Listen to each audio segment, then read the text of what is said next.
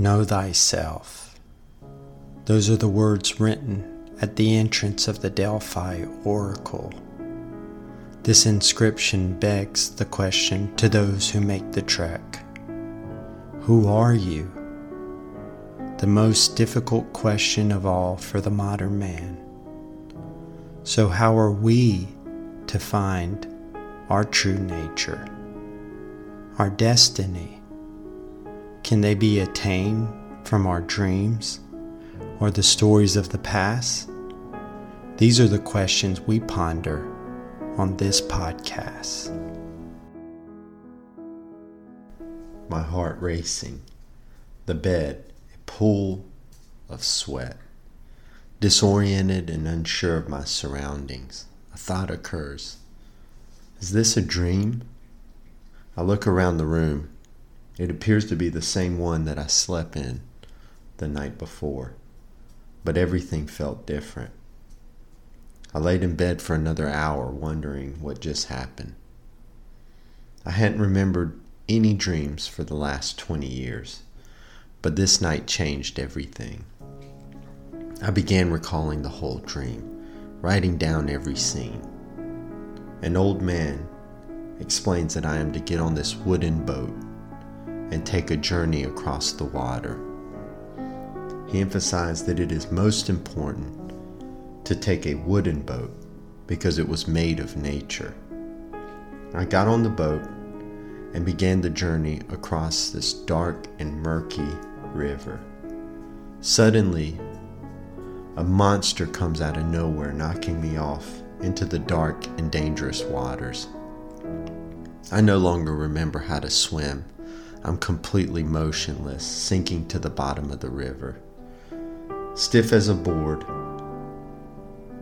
falling deeper and deeper into the depths of this dark, murky river. Out of nowhere, a dog comes swimming down at me, grabs me by the back of my neck, and starts swimming upwards to the top of the river. He then suddenly throws me onto the back of a turtle. The turtle turns around and smiles, starts swimming towards the shore. Suddenly, the water doesn't feel so dangerous anymore. It's now full of these beautiful lily pads with a lotus flower on them. We finally make it back to shore safely. Then I wake up. I had no idea what this trip meant.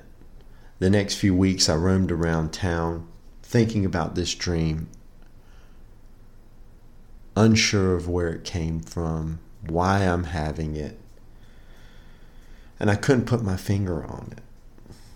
Then I started to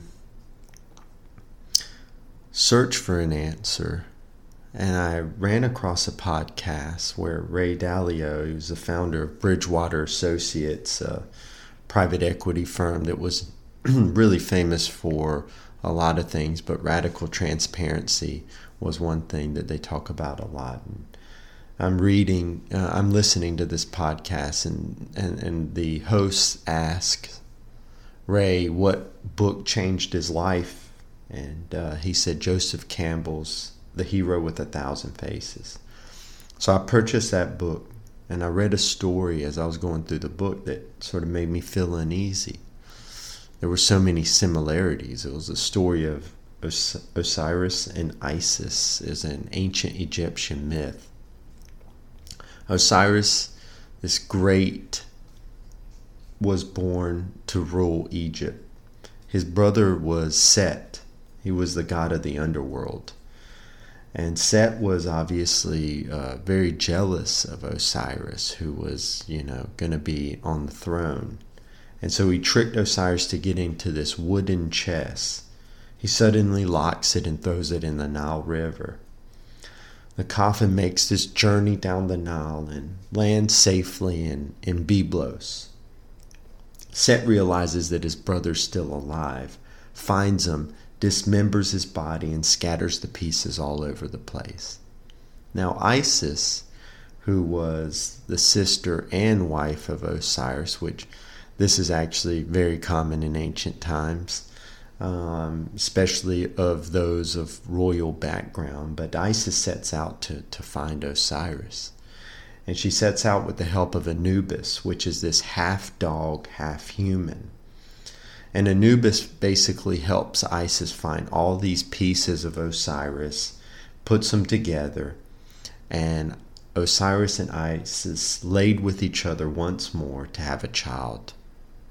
Osiris reappeared in his son, Horpi Trude.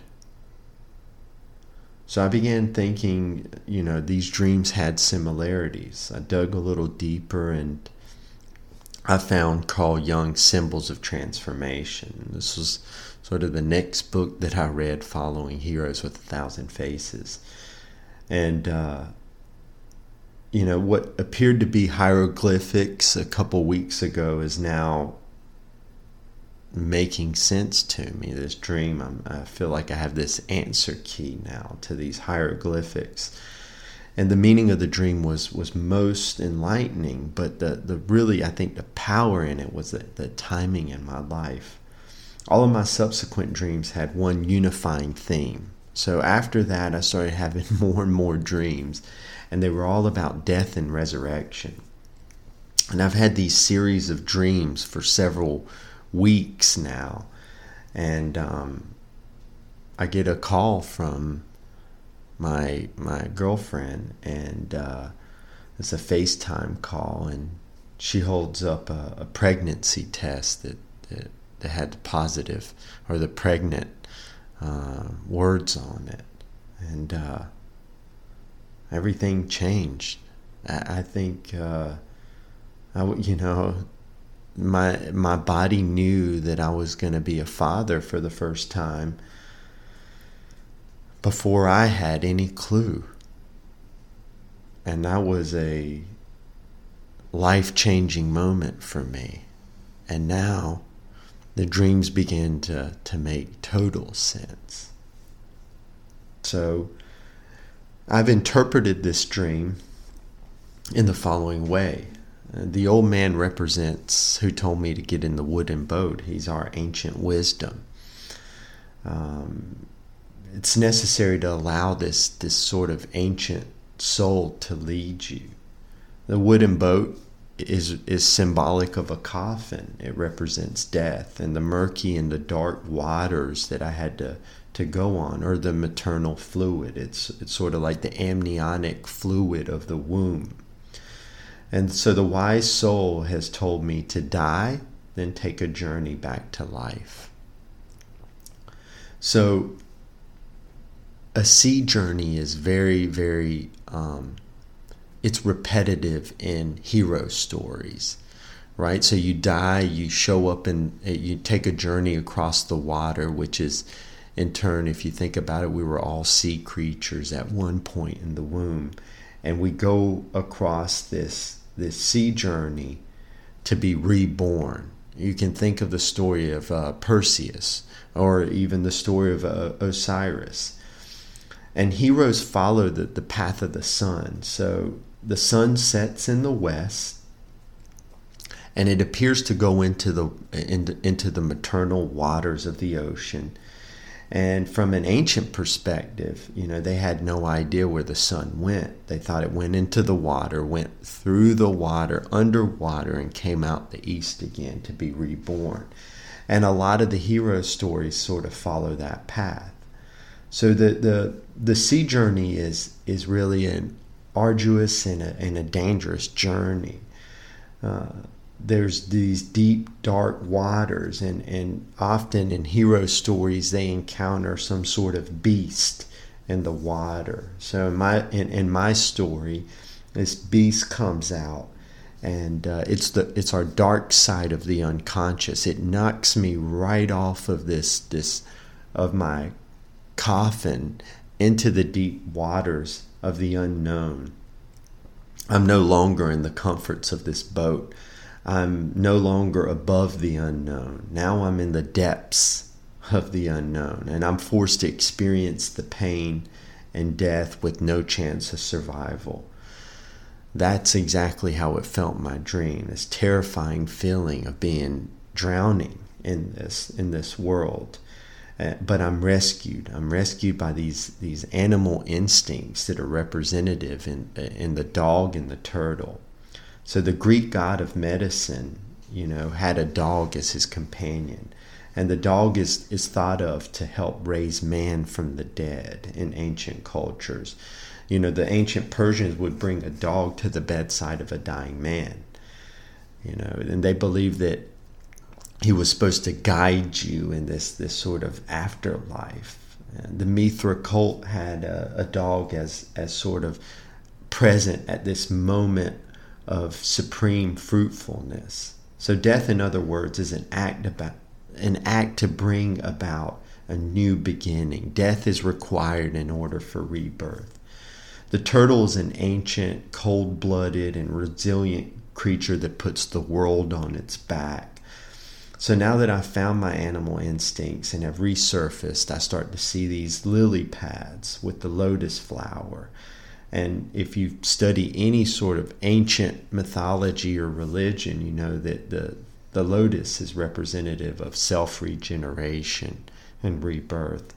So to me, this, this dream meant the path to enlightenment, to becoming whole, requires death, rebirth, and an integration of my animal instincts. And the timing of it was apropos because uh, this is going to be one of the biggest challenges that I, I certainly face in my personal life.